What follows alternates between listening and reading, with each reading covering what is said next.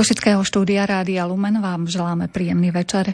Dnes sa budeme rozprávať o archíve Košickej diecézy, ktorý prešiel rozsiahlou rekonštrukciou a stalo sa z neho moderné vedecké pracovisko.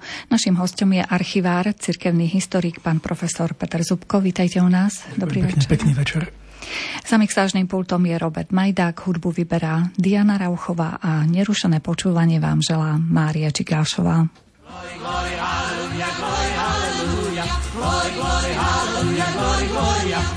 Glory, glory, hallelujah, glory, hallelujah. Glory, glory, hallelujah, glory, gloria. Dum bum ba dum bum bum bum bum bum bum bum Glory, glory, hallelujah, glory, hallelujah. Glory, glory, hallelujah, glory, gloria. Glory, glory, hallelujah, glory, hallelujah. Glory, glory, hallelujah, glory, gloria.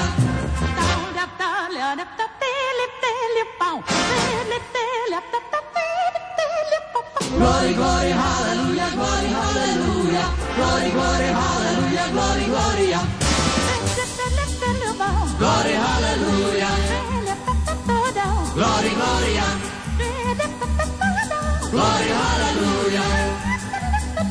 Glory, gloria. Glory, hallelujah.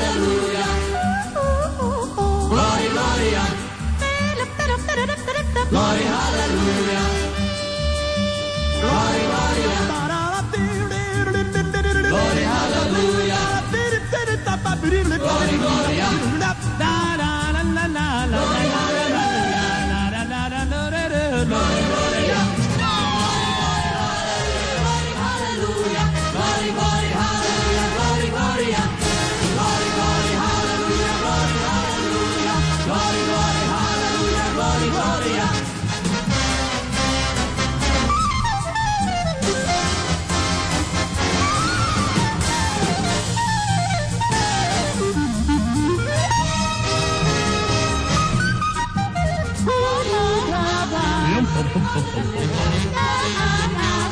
Glory,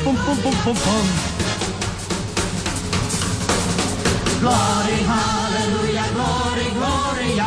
Glory, hallelujah, gloria.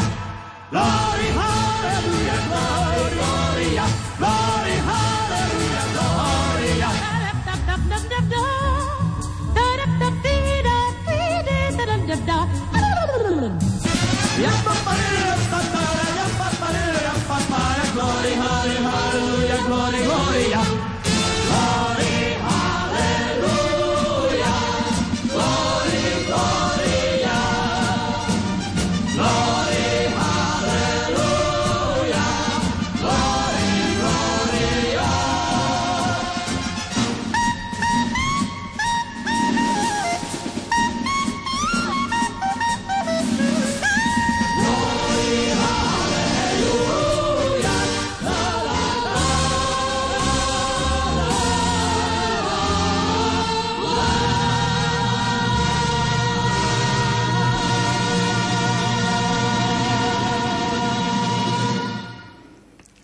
Kolegyňa Diana Rauchová nám vybrala celkom peknú pesničku na úvod, naladila nás na celkom dobrú náladu, ja si myslím, asi aj vás.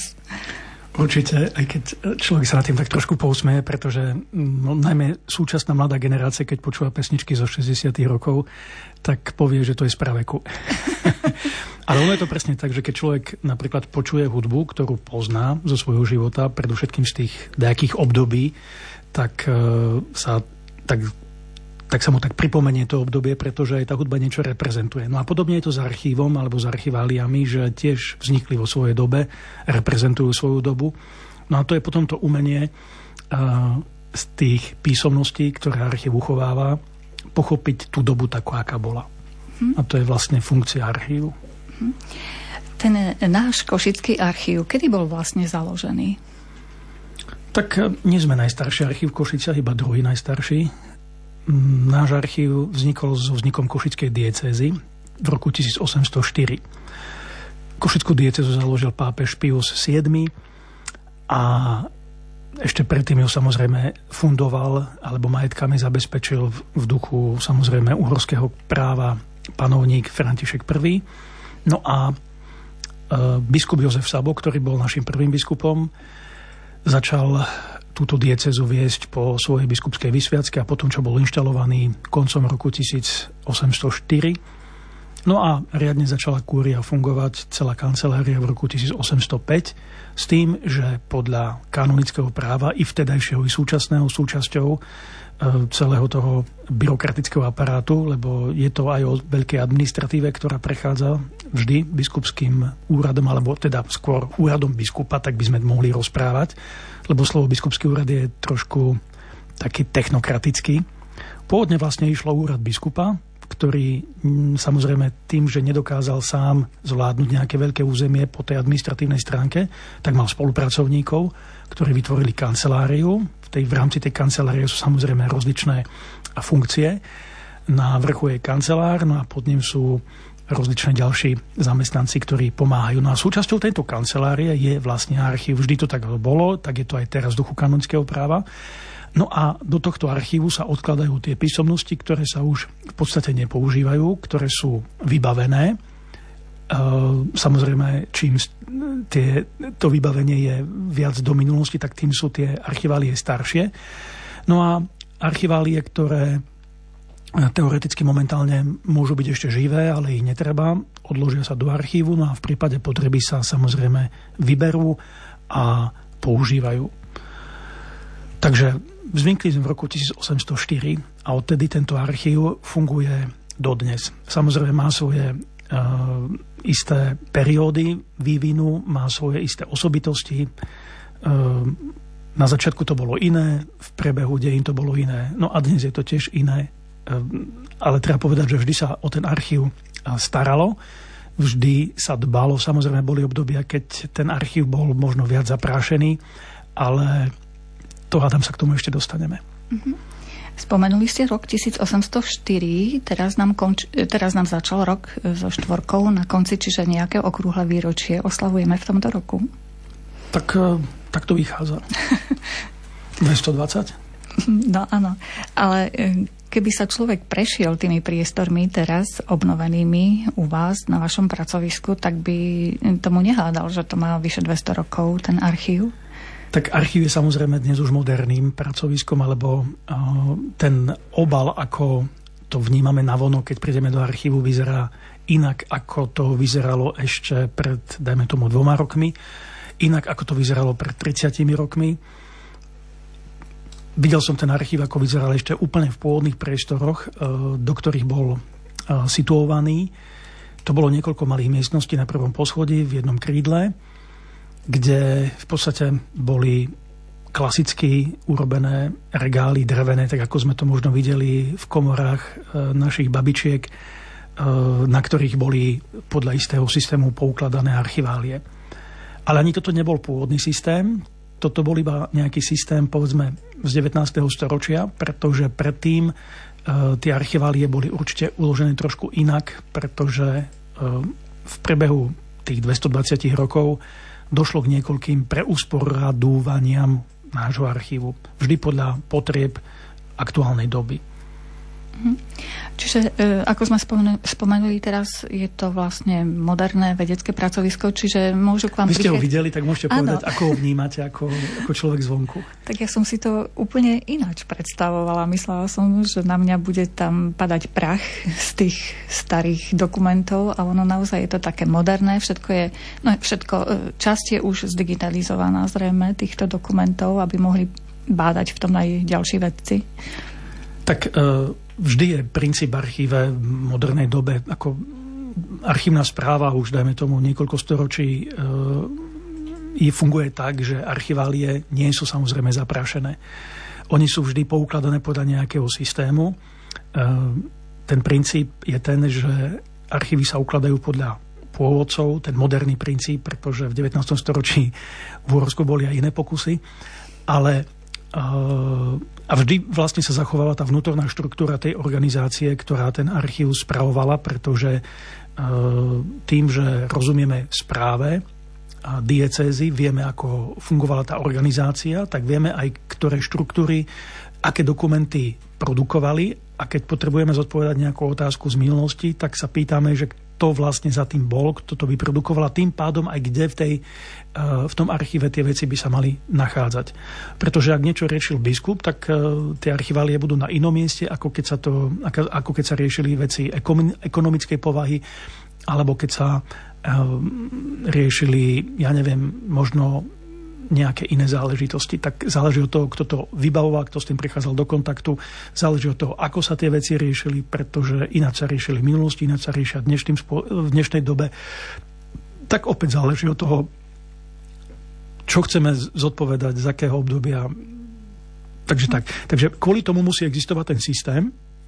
Samozrejme, že v rámci e, toho usporiadania archívu krabice po zinventarizovaní nejakého fondu teda po spísaní nejakého zoznamu toho, čo ten fond obsahuje, sú potom poukladané v krabiciach, sú pokrabicované, no a samozrejme potom odpočívajú na regáloch. No a tam sú odložené samozrejme za takých fyzikálnych podmienok, aby sa dožili čím dlhšieho veku. Mhm. Počas rekonštrukcie kto všetky tie krabice nosil na bezpečné miesto, kým sa tie priestory dali do Ten, moderného šatu? Ten, kto mal. Čiže mali ste aj pomocníkov nejakých ďalších? Áno, samozrejme, bez toho by sa to nedalo. Uh-huh. Takže všetko sme preniesli a potom vrátili naspäť do nových priestorov. Uh-huh. Čiže teraz, ako som spomenula, je časť asi tých dokumentov už zdigitalizovaná. Videla som tam obrovský tak áno, digitalizačný tým, že stroj. prešiel e, rekonštrukciou a súčasťou tejto rekonštrukcie bolo aj vytvorenie pracoviska e, v duchu modernej doby a potreb dnešnej doby. No a dnešná doba ide tým smerom, že mnohé veci sa digitalizujú a je to skvelé, keď e, mnohé veci vyhľadáte na internete.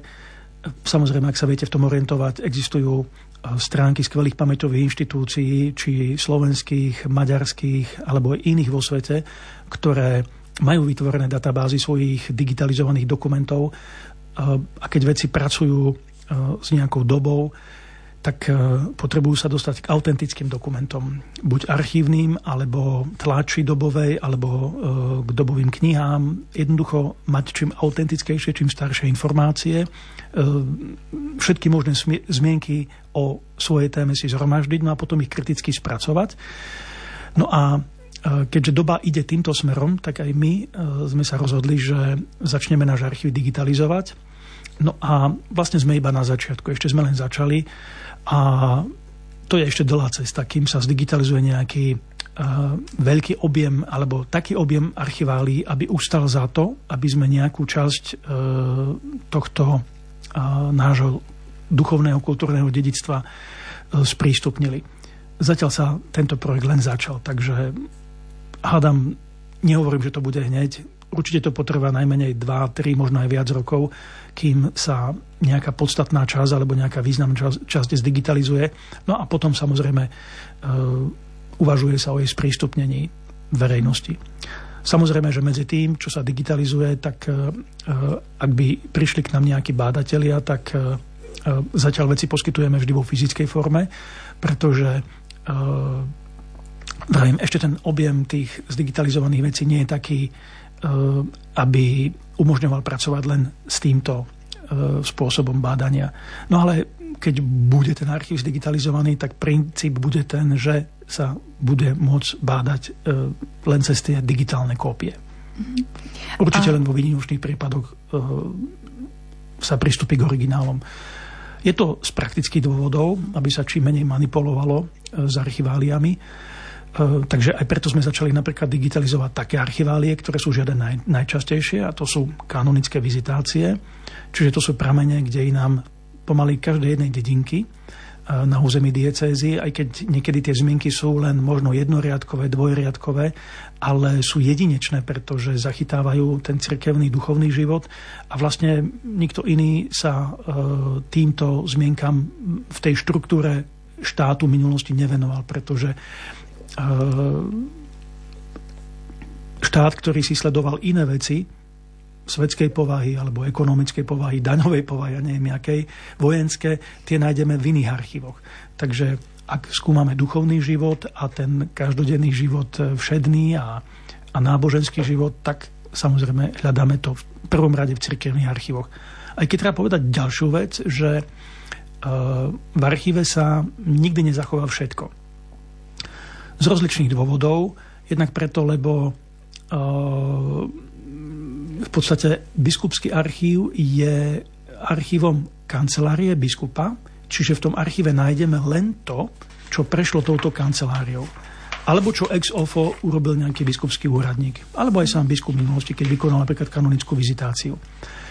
Lebo niekedy mnohí bádatelia majú také predstavy, že prídu do archívu a nájdú hotovú dejiny cirkevnej nejakej tej dedinky. Ale takto to nie je. To je vždy potom na tých historikoch, aby urobili tie, tie dejiny. A súčasťou toho je aj archívny výskum. No a preto iba istý typ archiválií, alebo iba isté písomnosti, alebo dokonca aj takedy ani nie celý objem tých písomností sa zachová v tých biskupských archívoch, pretože uh, ono existuje, ako je svet svetom, uh, vzťah medzi cirkou a štátom, ktorý sa tiež vyvíja. Niekedy je pozitívny, niekedy je negatívny, niekedy je plný napätia, niekedy chce štát mať istý dozor nad cirkvami, niekedy celkom spontánny a prirodzený. Niektoré veci sú e, samozrejme, ale niekedy aj možno aj neprirodzený dohľad nad cirkvami, lebo naša minulosť je aj o tom.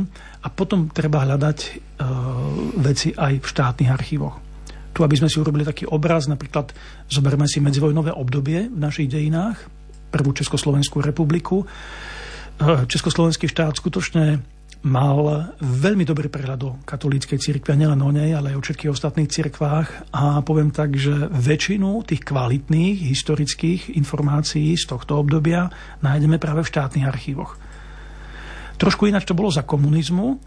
Aj za komunizmu samozrejme štát pokračoval v istej tej cirkevnej politike, že ponechal si istý dohľad, lenže ten dohľad znásobil a išiel až do tých krajností, že napríklad zlikvidoval rehole, E, zlikvidoval církev vo verejnom priestore.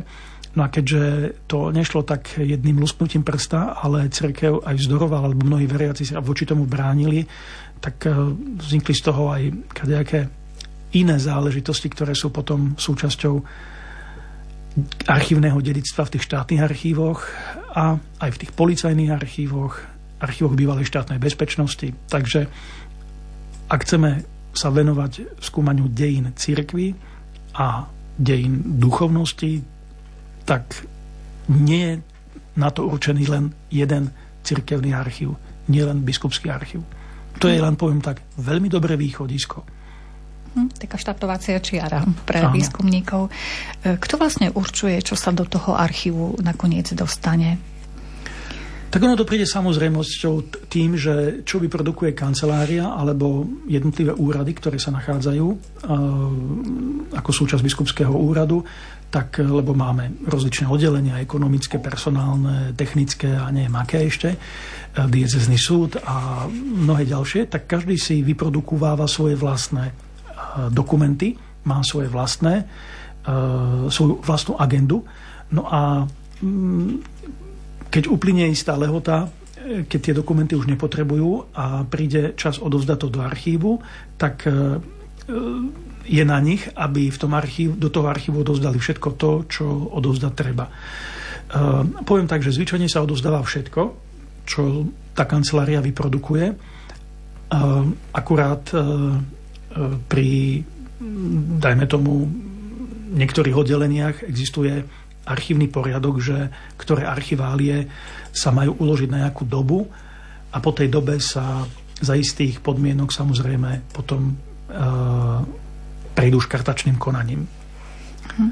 Pretože napríklad, povedzme, jednoduchý príklad, ktorý poznáme aj zo svetského života, nie o všetkých e, e, záležitostiach e, chodu církvy existujú kanonické cirkevné predpisy, Eh, církev preberá isté predpisy zo štátu, napríklad čo sa týka ekonomiky, pretože eh, tá vždy je podľa zákonov danej krajiny.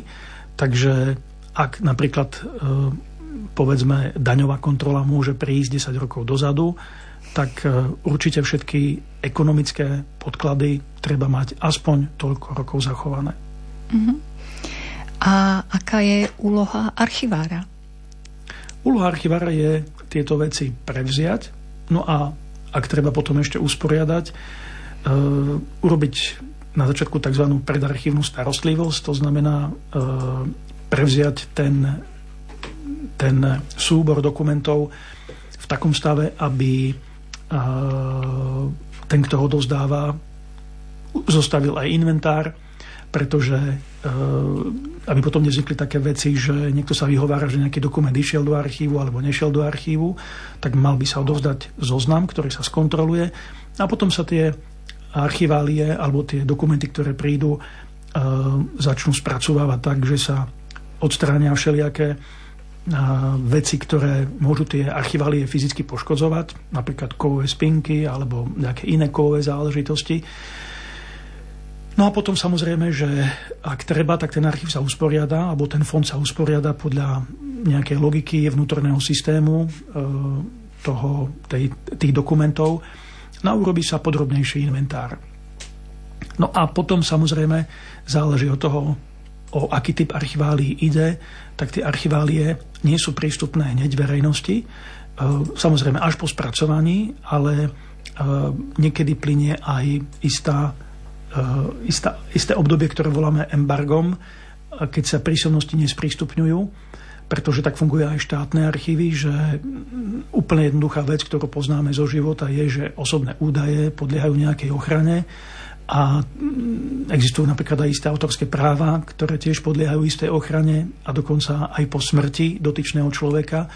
Takže aj my v tomto duchu, ako to predpisujú aj štátne alebo európske predpisy, môžeme sprístupniť len tie veci, ktoré e, nie sú chránené týmito osobitnými predpismi, ale princíp e, sprístupňovania archívu je ten, ktorý pre církev zaviedol pápež Leo XIII na, koncu, na konci 19. storočia, že cirkevné archívy sa, alebo náš cirkevný archív sa principiálne sprístupnil a je prístupný širokej verejnosti práve za tým účelom vedeckého historického výskumu, bádania, poznávania svojej vlastnej minulosti. Mm-hmm.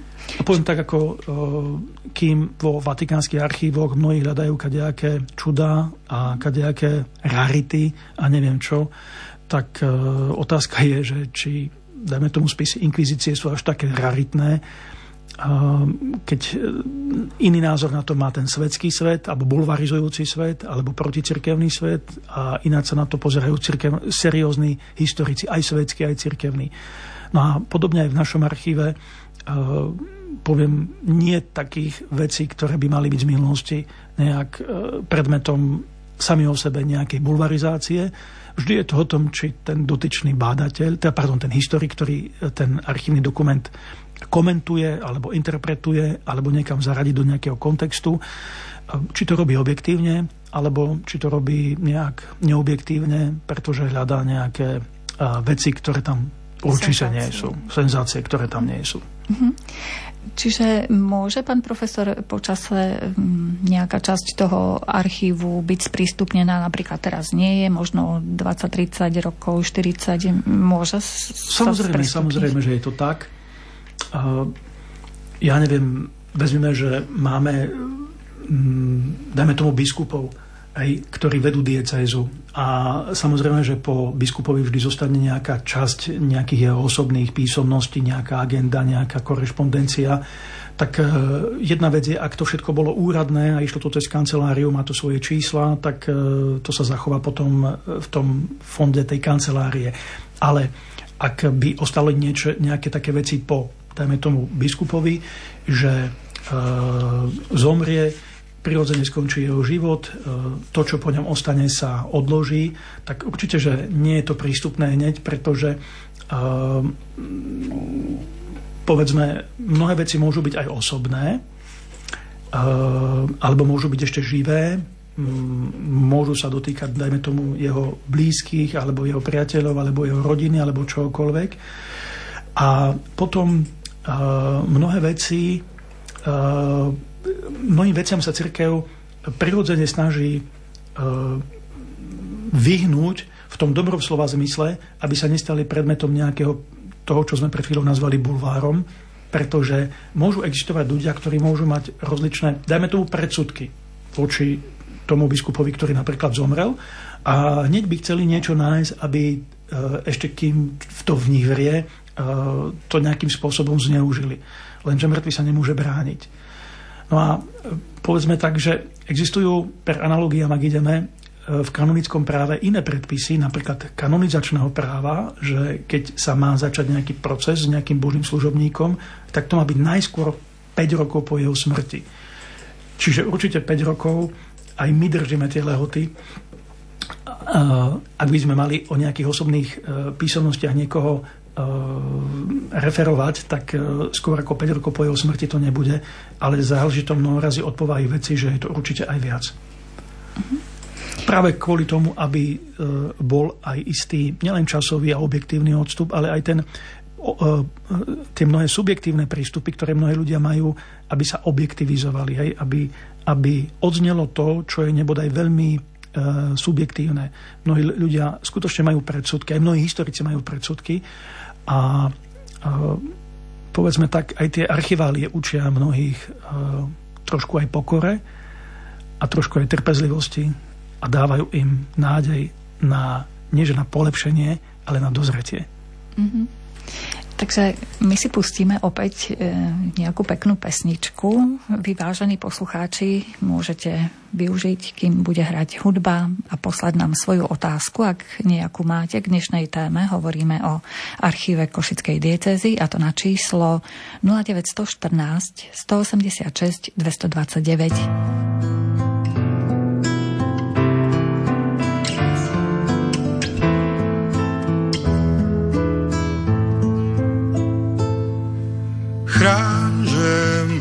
svetlo žiarivé, nech temno nerozdáva práva mať. Prázdne chodby mysle márnivej, hľadáme nový vietor, nádej, čas. Chýba radosť nám do každých dní, dar kráľov príbeh múdrych kníh, kde viera neumiera, môže rásť ku sláve nám ju chrán. Nech temno viac nemôže mať.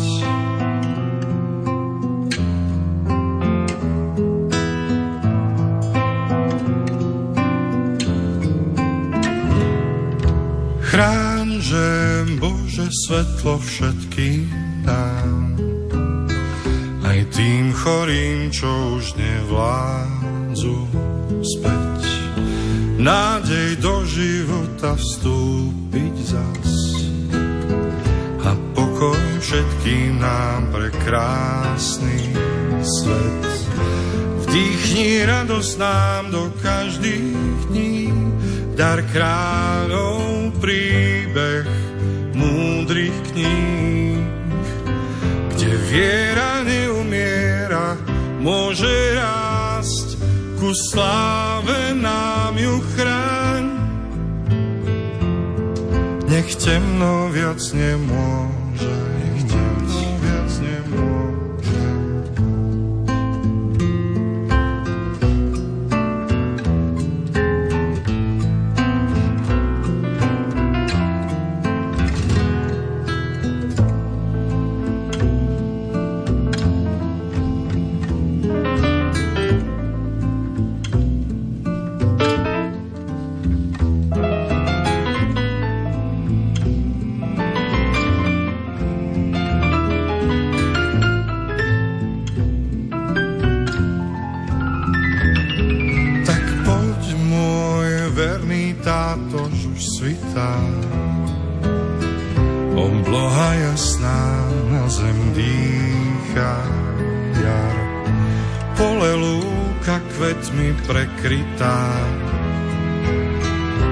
zaznie moja vrúcna modlitba. Vdýchni radosť nám do každých dní, dar kráľov príbeh múdrych kníh, viera neumiera, môže rásť ku sláve nám ju chráň. Nech temno viac nemôže mať.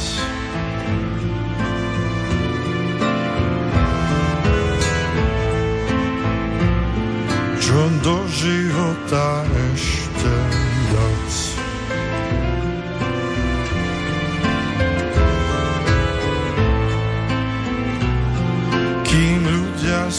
Zmúdrejú raz znáť.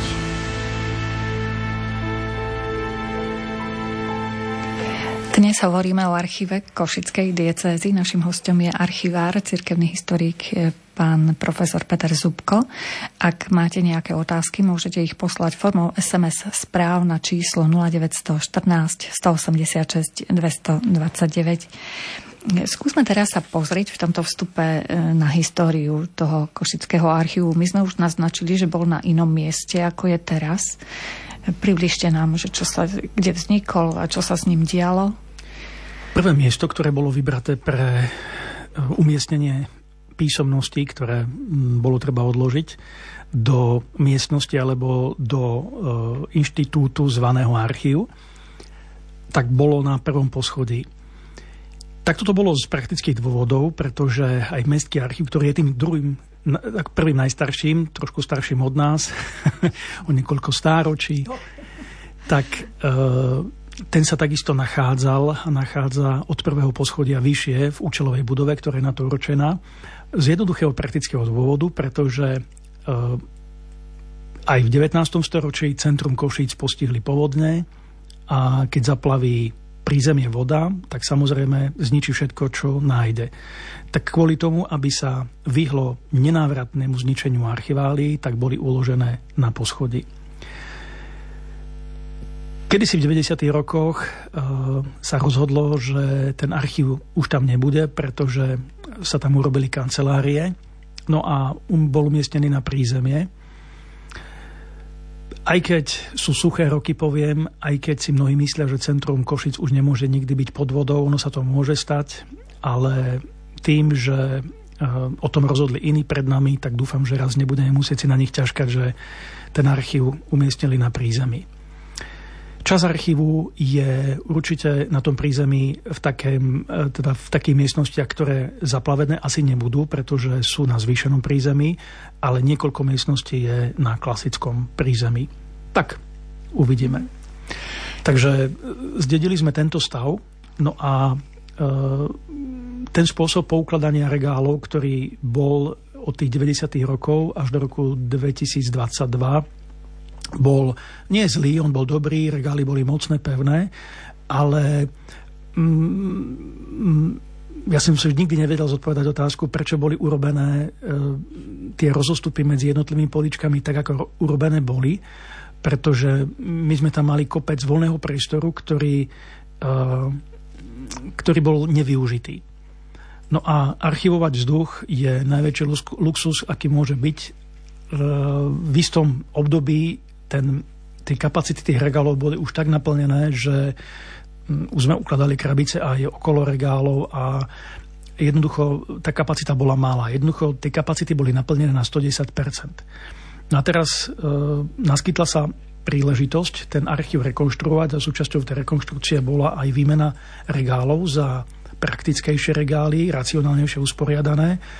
No a zrazu máme kapacity tie terajšie využité iba na 75 mm, ja som sa bavil na tom, jak jeden nemenovaný kolega na biskupskom úrade bol celý zrozený z toho, že prečo sa dalo urobiť toľko regálov, keď sú prázdne. No ale celá poézia je predsa v tom, že úrad predsa dnes nekončí. Nezatvárame biskupský úrad, ani nerušíme Košickú diecezu a teda nezatvárame archív, ale sú to inštitúcie, ktoré aj komunisti uznali, že sú dôležité pre život e, spoločnosti a preto budú zrejme produkovať stále dokumenty a tie bude treba niekam odkladať. Takže je tam vytvorená kapacita a záleží od množstva toho, ako, e, ako, ako produktívni budú tí úradníci a koľko tých e, dokumentov vyprodukujú. Je tam kapacita určite na niekoľko desaťročí a to je skvelé, pretože vlastne sme vyriešili problém, ktorý bolo treba vyriešiť, kam ďalej odkladať veci. Mm, to poviem opäť len taký príklad. Napríklad aj diecezný súd, e, to je asi taká najproduktívnejšia mm, zložka biskupského úradu, čo sa týka archiválií. E, má veľké spisy, ktoré samozrejme e, v istej chvíli treba odložiť do archívu. No a ja som roky ich tak odsúval a odmietal, lebo som ich nemal kam odložiť ale teraz už som ich upýtal, aby, aby všetko to, čo mi môžu odovzdať, že nech odovzdajú, pretože pre súd je osobitný veľký priestor a tie archiválie sa tam v podstate budú ešte veľmi dlho strácať, pretože e, v zmysle tom, že, že, že tam bude ešte kopa prázdneho priestoru, mm, pretože je vytvorená kapacita vrejme na 10 ročia dopredu. Určite na 10 ročia. Dnes nevieme povedať presne koľko, ale uh, podľa mojich odhadov nech by išla byrokracia neviem ako silno, tak najmenej na 30 rokov. A ak pôjde menej silno, čiže tak slabšie, tak tým pádom aj na dlhšie obdobie. Určite potom aj na 50. Uh-huh. Čiže až a to je skvelé.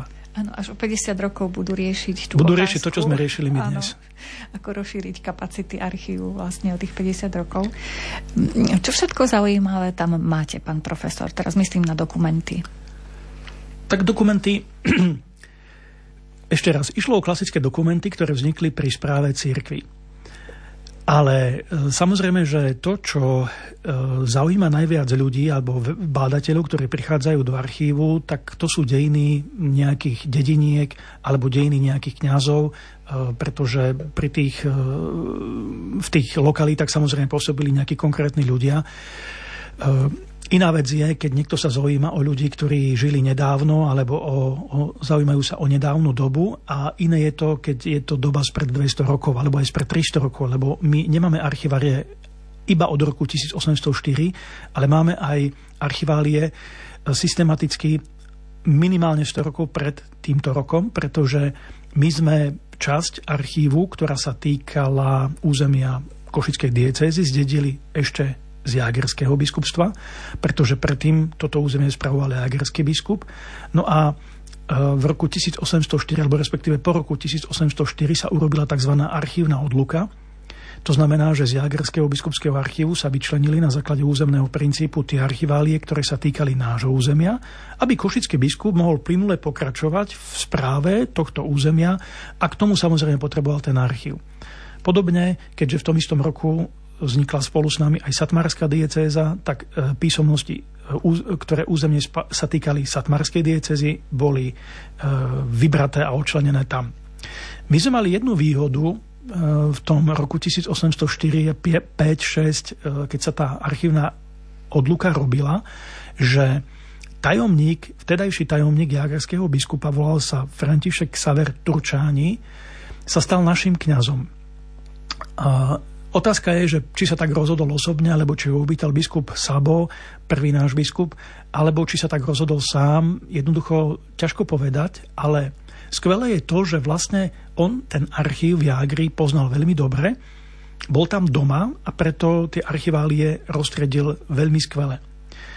Vlastne môžem povedať, že na 99% odluka bola vykonaná e, dobre, pretože my sme našli počas našich prác iba jeden jediný dokument, ktorý územne nie je náš, patrí do Jagerskej diecézy.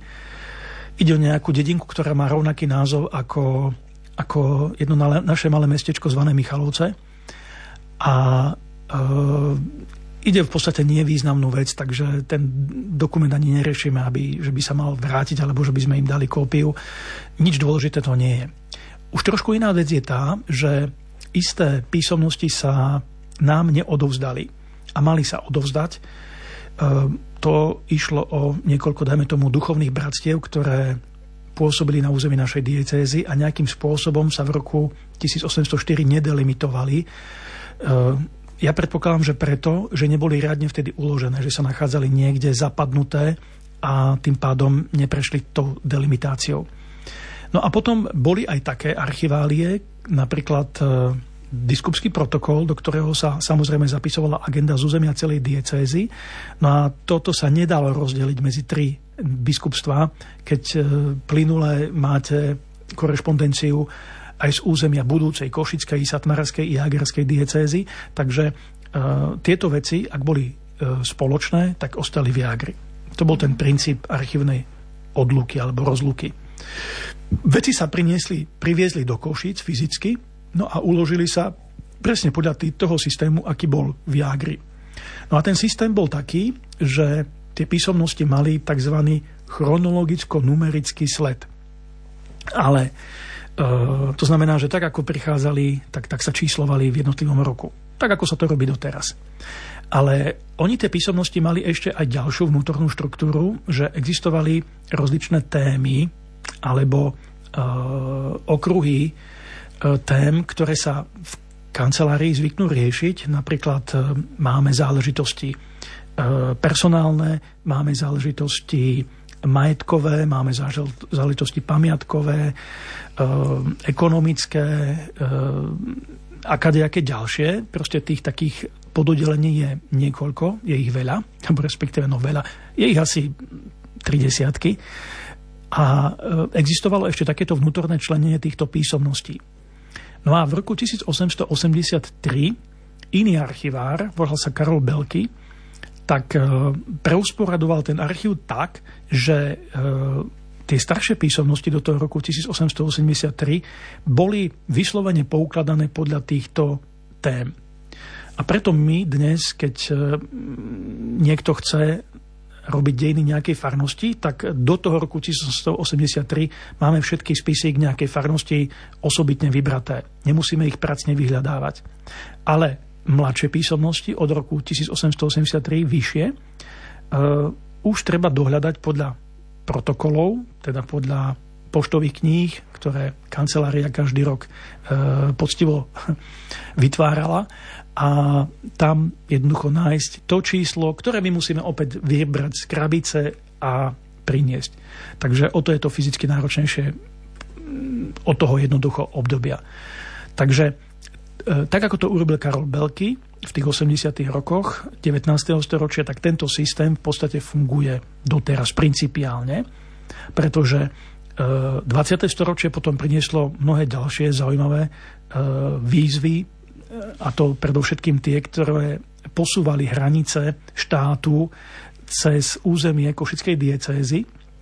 A to potom komplikovalo samozrejme správu diecézy, pretože ak zrazu južná časť bola v Maďarsku a tá materská časť, e, teda tá časť, kde bolo sídlo biskupa, ostala v Československu, tak a stiažila sa správa medzi týmito dvoma územiami, tak biskup zriadil biskupský vikariát v Šátore Uheli, ktorý potom neskôr bol povýšený na apoštolskú administratúru a tá mala vlastnú agendu. Samozrejme, isté veci e, do istého obdobia spravovali, boli spravované z Košíc, ale tá všedná administratíva tá skoro všetka, e, bola spravovaná tamojším e, vikárom. No a našťastie tento fond e, sa dostal potom k nám, pretože tým, že sa opäť posúvali hranice a Košice zrazu boli v Maďarsku a tá severná časť bola najprv Bardejovským vikariátom, potom samostatnou apoštolskou administratúrou v inom štáte na Slovensku, tak ten fond zo Šátaru sa priviezol do Košíc a ostal už u nás. No a samozrejme, e, kancelária v Prešove potom, e, keď sa tam aj presťahoval biskup Čársky, tak vytvorila si nový archív. Novú agendu, novú štruktúru, ktorú potom opäť po vojne priviezli do Košíc, stala sa súčasťou nášho archívu. No a takto nám krásne vznikajú také tie komplikované oddelenia, že jedno je košické, jedno je šatorelské, jedno je prešovské, jedno je iné. Proste vždy je to inak. Keď niekto niečo chce riešiť, musí nám vysvetliť, že čo vlastne chce, aby sme my vedeli, že kam treba zájsť, kde treba hľadať tie veci. Nie je to také jednoduché, ako si takto myslí. Aj. Pretože tie dejiny sú komplikované. Tie dejiny jednoducho krásne vidno v tom archíve. Tam sa to odzrkadluje na tých fondoch. Čiže je možné, že jeden dokument aj týždeň môžete hľadať? Nie.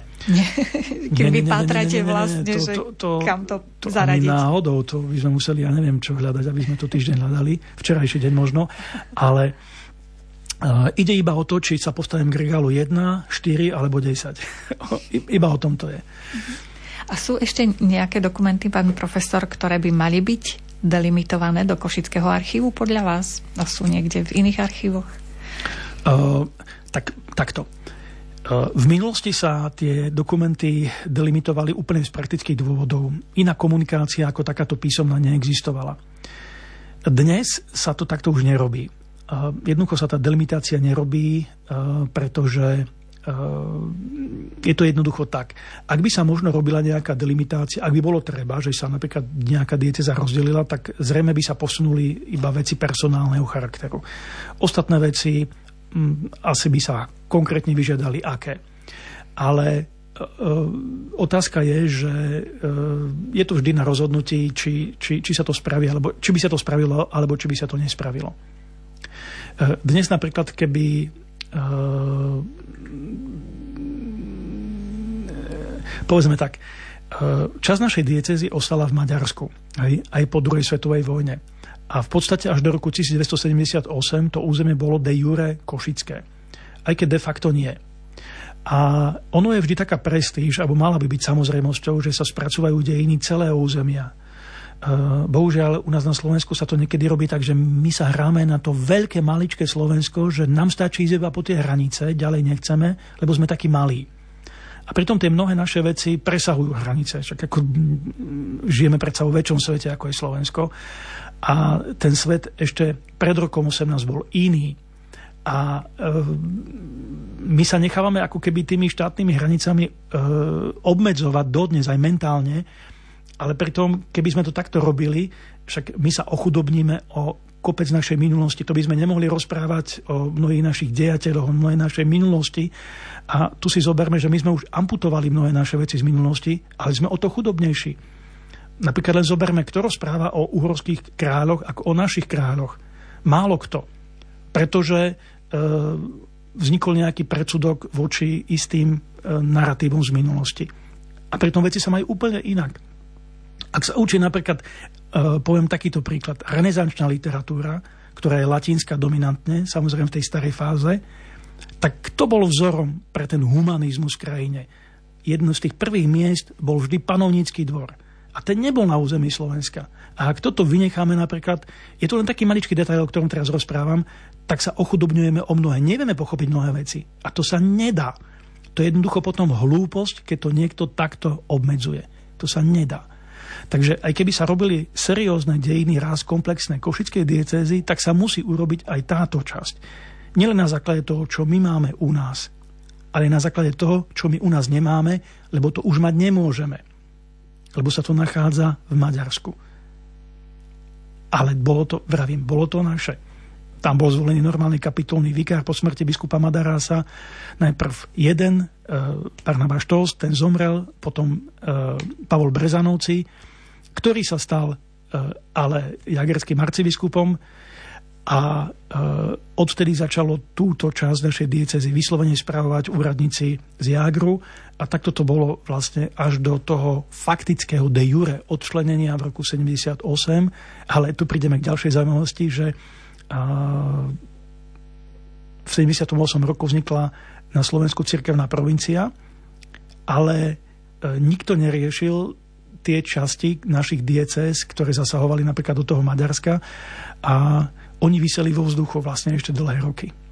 Napríklad túto košickú časť e, vtelili do jagerskej diecézy až v roku 1282 za Jana Pavla II. No a teraz, prečo je to tak? A toto je otázka, aby zodpovedali historici. A tu už prichádzame potom, a dá sa rozprávať o mnohých tých dobových veciach. Prečo sa to niekde rieši rýchlejšie, niekde pomalšie Tuto bolo, sa zdá, ako keby v neprospech Maďarov, ale mnohé veci sa za Československa neriešili v prospech Slovákov práve vďaka tej maďarskej politike. Takže ono sa kedy tá karta obracia a o všetkom tomto nachádzame práve tie dokumenty v archívoch, ktoré inak sami o sebe sú možno suché, ale treba im rozumieť, aby sme ich správne interpretovali, aby sme ich správne vyložili. Mm-hmm. Čiže maximálne jeden deň teda hľadáte dokument, hoci je takto zložitý. Nie, nie, maximálne pár minút. Vážne? Som mala iné predstavy, ja také laické. Náš archív nie je až taký veľký v porovnaní mm. s inými, dáme tomu štátnymi archívmi. Máte zrátané, koľko tam je asi Áno, máme asi pol kilometra písomností. Och, to je to je, to je malý fond. Mm-hmm. Ako štátne archív majú kilometre, kilometre spisov. Aj desiatky kilometrov. A v akých jazykoch e, tam máte tie dokumenty? Dominantný jazyk je latinský. No a potom sú to jazyky vernakulárne, ktoré sa používali, dominantne maďarčina v minulosti, no ale potom samozrejme slovenčina. No ale e, nájdeme aj písomnosti e, aj v iných jazykoch, nemecky, anglicky, francúzsky a dokonca po japonsky. Naozaj, a to je aký dokument? To sú dokumenty, ktoré nám poslali misionári, ktorí pôsobili uh, tam na východe v medzivojnovom období a v Košice existoval misijný spolok, takže si spolu korešpondovali a tak sa dostalo pár dokumentov, skutočne pár, to je taká exotika aj k nám do archívu. Keď ste už spomenuli tie japonské dokumenty, aké zaujímavosti e, ste našli e, počas svojej práce v archíve? Také nezvyčajné možno? Tak uh, viete, ono je zaujímavé to, že uh, sú dokumenty, ktoré niekto môže považovať za dôležité preto, lebo také o sebe naozaj sami sú. Zvyčajne takéto dokumenty majú aj ten výzor iný. Sú písané na veľmi kvalitnom pergamene, veľmi kvalitným atramentom, veľmi krásnou kaligrafiou, majú krásne pečate, niekedy v zlatých púzdrach jednoducho archiválie, ktorí sami o sebe majú finančnú hodnotu obrovskú, aj, ak odmyslíme tú historickú. To sú napríklad zakladajúce listiny diecézy, alebo beatifikačné kanonizačné buly, alebo povýšenie na arcidiecézu, alebo keď je vymenovaný biskup, tak dodnes e, ten novovymenovaný biskup dostane svoje vymenovanie, tú oficiálnu bulu na pergamene.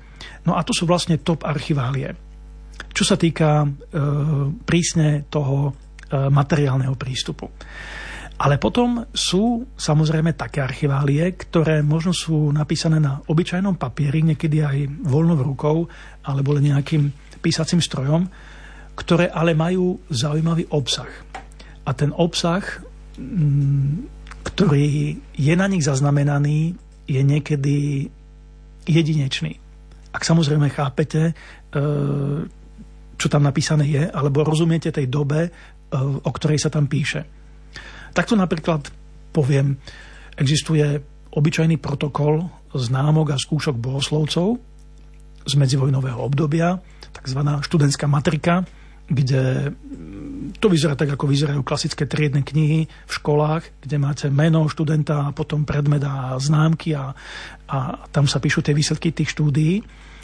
Čo je samo o sebe klasická archivália, ale pri niektorých menách sú zaujímavé poznámky. Napríklad, e, teraz si meno nespomeniem, a spomeniem, volal sa Dom Váry.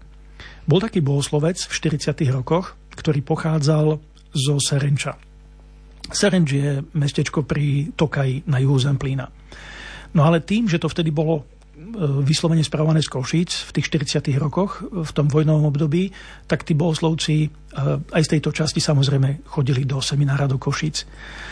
No a vtedy bolo v seminári zvykom, že e, bohoslovci mohli seminár opustiť iba v podstate na krátky čas v lete, na prázdniny.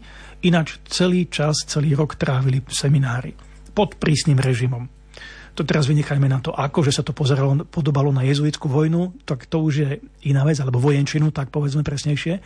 Ale uh, hrozilo to, že mm, ku Košiciam sa blížil front a mm, v tých 44. roku uh, existovala aj opravnená obava, že Košice budú bombardované. A tak biskup dal mimoriadne dovolenie bohoslovcom, že sa môžu sami rozhodnúť, či ostanú v meste, v seminári, alebo či odídu domov, kým neprejde fronta. No a tento bohoslovec sa rozhodol, že pôjde domov k rodičom. Tak je to tam vyslovene pár riadkami napísané, ale pred Serenčom ho zastihlo bombardovanie a tam zahynul. A tak vlastne prídeme k tomu, že e, je to taký paradox, že niekto, kto uteká pred smrťou, utekal v ústrety smrti, ale také sú niekedy paradoxy života. Niekedy je ten život takýto, takýto zaujímavý. A to je jeden prípad z mnohých. Potom samozrejme sú ďalšie prípady. E, napríklad prvý košický biskup Andrej Sabo bol dávno predtým, kedysi prvým rektorom Bratislavského generálneho seminára za čias Jozefa II. na Bratislavskom hrade. No a v jeho pozostalosti ostalo pár písomností, ktoré sa týkajú tohto seminára.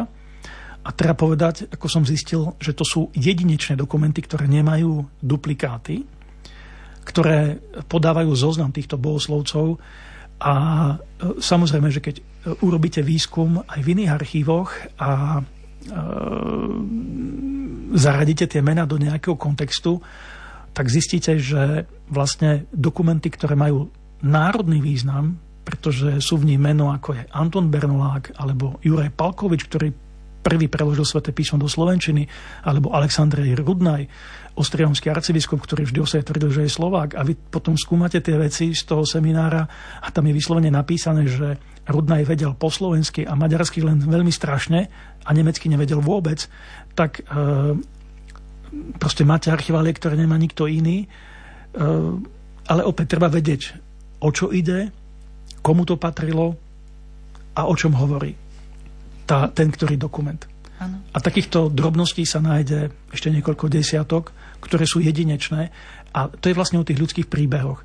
Potom e, vlastne zistíte, že e, áno, technický archív, ako to povedal jeden nemenovaný kňaž, sklad starého papiera, to je taký veľmi vulgárny názov, alebo pomenovanie, alebo označenie, ale v skutočnosti je predsa povinnosťou cirkvi, ktorá sa vždy hlásila ku nejakej kultúre a kultúrnosti a vytvárala pravidla kultúry v Európe, aby si vlastné kultúrne a duchovné dedictvo strážila, pretože sú v ňom príbehy nás, obyčajných ľudí. A samozrejme, určite aj o nás možno sú nejaké zmienky, alebo sa zachovajú. A potom, dajme tomu niekoľko stáročí, príde niekto, kto bude vedieť vyčítať aj náš príbeh a to len vďaka archívom. Viac informácií nám už žiaľ do dnešnej relácie nevojde. Našim hostom bol archivár, cirkevný historik, pán profesor Peter Zubku. Ďakujeme za veľmi zaujímavé informácie. Ja ďakujem. Dnes pre vás vysielali Robert Majdák, Diana Rauchová a Mária Čigášová. Ďakujeme za pozornosť a želáme príjemný večer.